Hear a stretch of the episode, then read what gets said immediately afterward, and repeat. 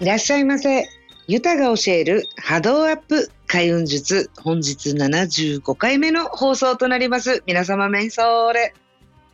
はい、皆さん、マジでマジでマジでニフェーデービルボディビル。いきなり最初からすいません。なんと、このユタが教える波動アップ開運術。はーしゃびを2位取りました。ありがとうございます。もう本当にありがとうございます。びっくりした。もうびっくりどころじゃない、もうまぶやまぶや3回ぐらい言いましたよ。あの、まぶやまぶやっていうのはね、あの、沖縄の人がびっくりしたり、あの、そういうね、場面にあった時に、魂がね、飛んじゃって逃げないように、あーまぶやまぶや、うーて食うよっていうね、そういうおまじないみたいな感じのものです。っていうぐらいもう、わ、ま、まぶや落とすかなっていうぐらい、あの、まず3位取ったらでもびっくりミラクル仰天だったんですけど、私ね、寝る前に見たんですよ、プロデューサーのフェイスブックを。そして、嘘と思って、そっからもう興奮して目パチクリしたんですけど、で、その次の週か、びっくり、2位になってました。本当にありがとうございます。もう皆さんのおかげでございます、本当に。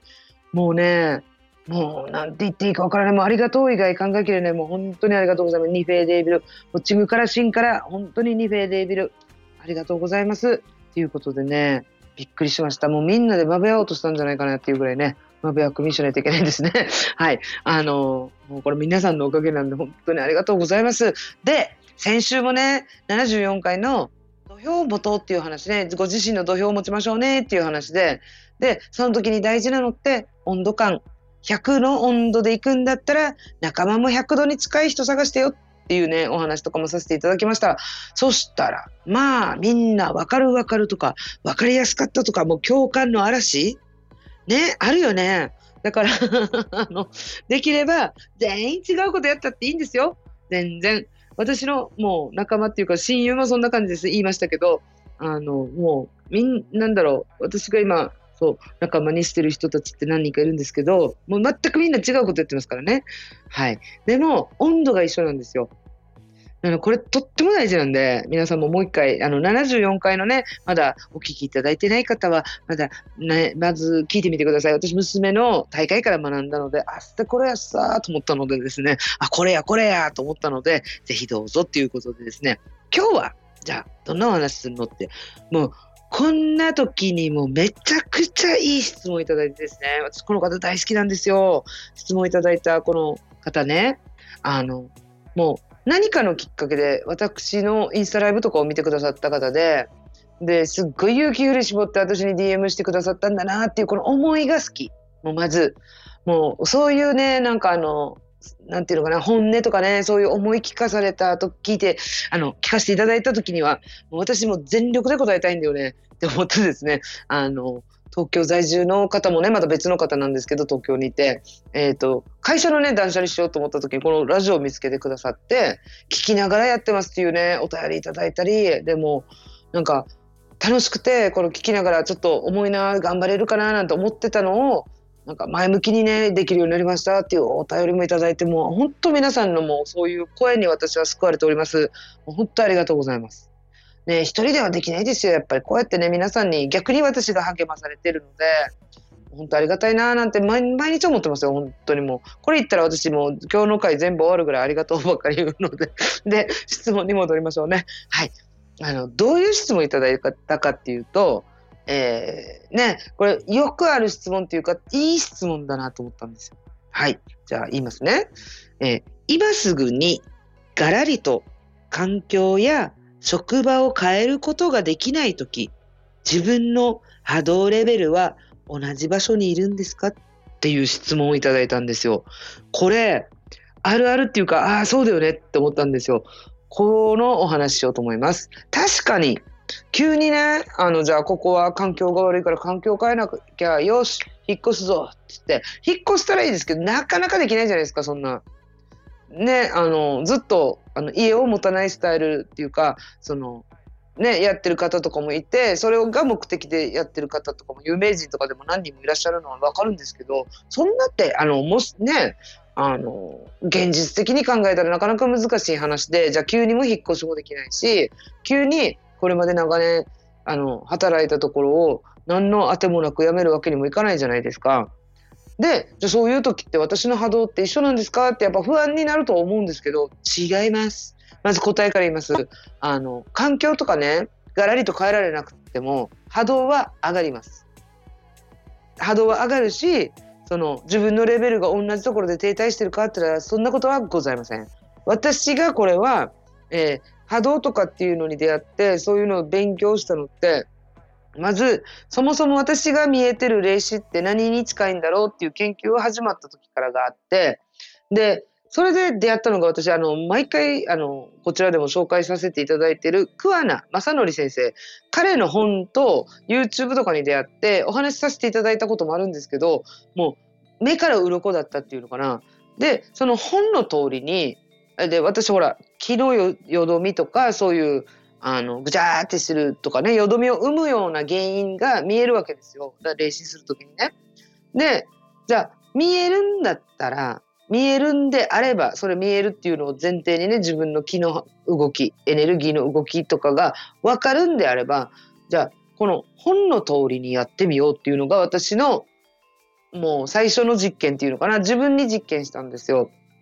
で、何年前だろう、もう3年になるんじゃないですかね、お世話になって。で、そこで浄化とか、あの、常々やってるつもり、つもりだったんですけど、もう具体的にあの本とかで書かれてるのをそのままやったりとかしたら、めきめき変わっていったんですね。で、マーキさんは見えるからとかね、お母は見えるからでしょっていう方多いんですけど違います。こんなの自分のことはわからないし、それを見えるんじゃなくて、あなたも感じます。で、これ話しようね、今日ね。で、波動っていうのは、じゃあ、環境とか、その職場関係とか、人間関係とかだけですか？って違うんですよ。まず、波動を作ってるものって何かなんでしょうって言ったらね、体、心、環境、エネルギーなんですね。この4つがあって波動を作ってる。じゃあ私の起きた例でお話ししましょう。私、毎朝ご祈祷してます。で、トイレ掃除とか玄関掃除も、えー、たまにスキップしちゃうんだけど、ほぼ毎日してます。で、そのお客様をセッションで見させていただくじゃないですか。この時にも、やっぱ自分のね、器がダメだと、いいパフォーマンスできないので、浄化気をつけてます。ね、気をつけてますよね。じゃあ、こんなしてるのに、なんと、家を引っ越しする際に、私ね、この前の、あの、引っ越しの時に、地下が水漏れして、カビ菌吸っちゃったんですよ。で、カビ菌吸って、あの、カーペットなんでね、カーペットの下のカビ菌を吸ってしまって、高熱出したんです。ね、あの、心とかエネルギーとかは気をつけていたはずなのに、この不可抗力みたいにね、地下があんな浸水して、カビ菌吸って熱出ました。で、そら、熱出て40度近く出たんだよ。40度超えたと思う、私。その時にもう、動けないわけさ、体が。言うこと聞かないじゃないですか、体調悪い時って。で、思うように自分でも動けない。したらね、体がしんどい。何か体調が悪い、思わしくない。そういう時って波動下がります。で、下がるから、動けないからこそ体も参るから、いいパフォーマンスとかもできないし、思うように座ってもいられないっていうのがあった時、心も一緒にやっぱ落ちていきます。マイナスっていうかネガティブな感じにね。だって悔しいししんどいし、そんなもうあるじゃないですか。焦るしとかもね。で、これ何かって言ったら結局何から来たのって言ったら環境から来てるわけですよ。このカビ菌出ちゃったっていうね、カビ出ちゃったっていうことで、環境が悪いから体に影響を及ぼして、今度体があのマイナスっていうか落ちてるからこそ心と自分のエネルギー。だからそうねん、覇気がないとか言うじゃないですか、よく。で、そのエネルギーとかまで影響出ちゃったって話なんですよ。一つだけ良くても、やっぱ体がしんどいということ聞いてくれないし、心は前向きで、えー、いい言霊を使ってるみたいな感じでも、お家がぐちゃぐちゃだったらやっぱりもう全然なんていうのかな、頭整頓できないし、だから一つだけでは波動って構成されてないんですね。なので、お引越しや職場を変えることができなくても、あなたの波動は上がります。で、上がるの。だから、一個一個をコツコツ自分のベストな状態を常に作れるようにできることから継続して行うことが大事。例えば、体、だったら健康的に過ごそうとか食べるものは何かなとかって気をつけるだけでも全然変わってきます。で今度心できる限りあのマイナスにならないようにいい言葉を見たりとか自分が心の栄養になるものをとってみようみたいな感じとかもそれも心でしょ？だからくよくよしすぎないとか自分責めしないっていうのも心。でじゃあ今度環境でトイレの掃除と玄関の掃除はセットですよって言ってやったらその運気が変わってすがすがしいスンとなった家の床とかを見た時にやっぱり気持ちが晴れ晴れしますこれ環境ねじゃあエネルギーって何か？っつったらその付き合う仲間とかでもそうなんですけどあまりにも負の想念マイナスネガティブっていうのばっかりがバンバンバンバン来てる時ってやっぱ聞いてて疲れちゃったりするじゃないですか。だから悲しい出来事とかがあった時も心が落ちてまいっちゃうでしょで、それを、なんていうのかな、上手に浄化してクリアする。と溜め込まない。だからぐるぐるワークもやってよとか、その、あの、お風呂ね、塩と日本酒を入れて浄化するっていうのも大事だよっていうのとかも話してるじゃないですか。これエネルギーだよ。で、やっぱり自分が発する言葉とかも言霊エネルギー。で、私がここでね、2トーンぐらいダウンさせて喋ったら多分みんなもう聞ききれないはずよ。っていうのがあるんですよ。だから私はこのラジオを撮る時も上向いて口角上げていいって笑ってね、あの上向いて深呼吸するんですよ。上向いて深呼吸するんですよ。下向いて深呼吸したらため息、上向いて深呼吸したら安堵感っていう感じになるので、やったらわかるはず。で、これをやってね、自分のベース波動っていうのかな基本のところを徐々に徐々に底上げしていくんですよ。そしたら今すぐ環境を変えたり職場変えたりできなくてもご自身の波動は上がります。なので心配しないでやってみたらいいと思いますよ。でじゃああの何で気づくかって言ったらまずじゃあ例えば私ねそしたらあの苦手だなって思ってた同僚とか苦手だなと思ってた上司がいるとするじゃないですか。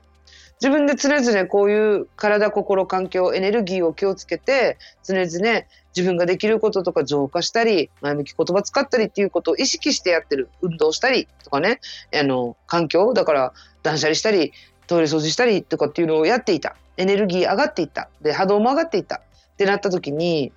今までだったら苦手苦手意識が強かったから何か言われるともう自分責めしたり殻に閉じこもったりしてたのがある日、なんか、話を普通にこれまで通りしたら、あれ？この人こういう考えとかするんだ。とかね。なんか違う面に気づいたりするんですよ。こういうのを楽しんでいただきたいなと思う。で、そうね、他は何があるかな。波動上がっていって、そしたらね、興味関心とかが変わってくるんですよ、自分の。これまでいつも通ってた通りなのに、急にね、あの、私の趣味でおこと始めない始めたいわなんて思ったりして心にゆとりができたりした時習い事とかしたくなるじゃないですか。そしたらえこういうところにことを教えてるところあったんだとかね。な興味関心も変わってくるしあと分かりやすいのは何があるかしら。あのお友達のいつもねつつるむっていうかこのいつも仲間で楽しく遊んでるじゃないですか。私もこれ感じたことあるんですけど何年か前に。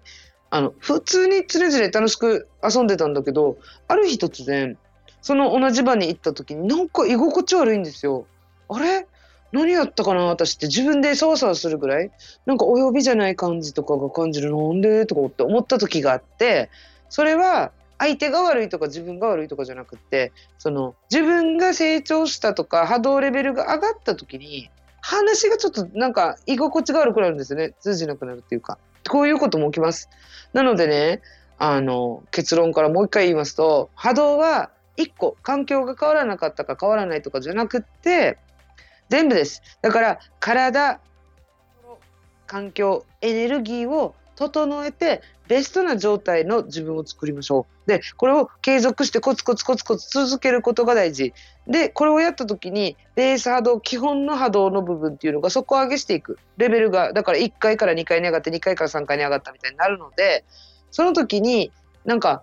あの、周りが、景色が変わって見えるっていうか、感覚が違うのをご自身で感じると思うので、心配しないでね、一生懸命やってみてくださいと思います。逆に、あの、同じっていうことは絶対にないと思うので、あの、やったけどダメでしたっていうのはあんまり聞いたことないな。ただ、あのリバウンドしないようにそのなんか悪いことがあってもそこに執着しないなんかね一生懸命頑張ってる途中で挫折をするようなことが起きた時に皆さんここに執着してしまうからリバウンドを起こすわけよ。元の自分以下に戻っちゃう時があるのでそれも気をつけてみてください。っていうことでねこんな感じで簡単にあの説明だったんですけど分かりましたでしょうかね。ということで久しぶりのおまけ川柳。お告げかも。等身同意でひらめいた。はいこれね面白いなと思ったんですけど、えー、作業中にね私のお友達なんですが大好きな起業家っていうかね個人事業主さんで自分でやってるんですけどあの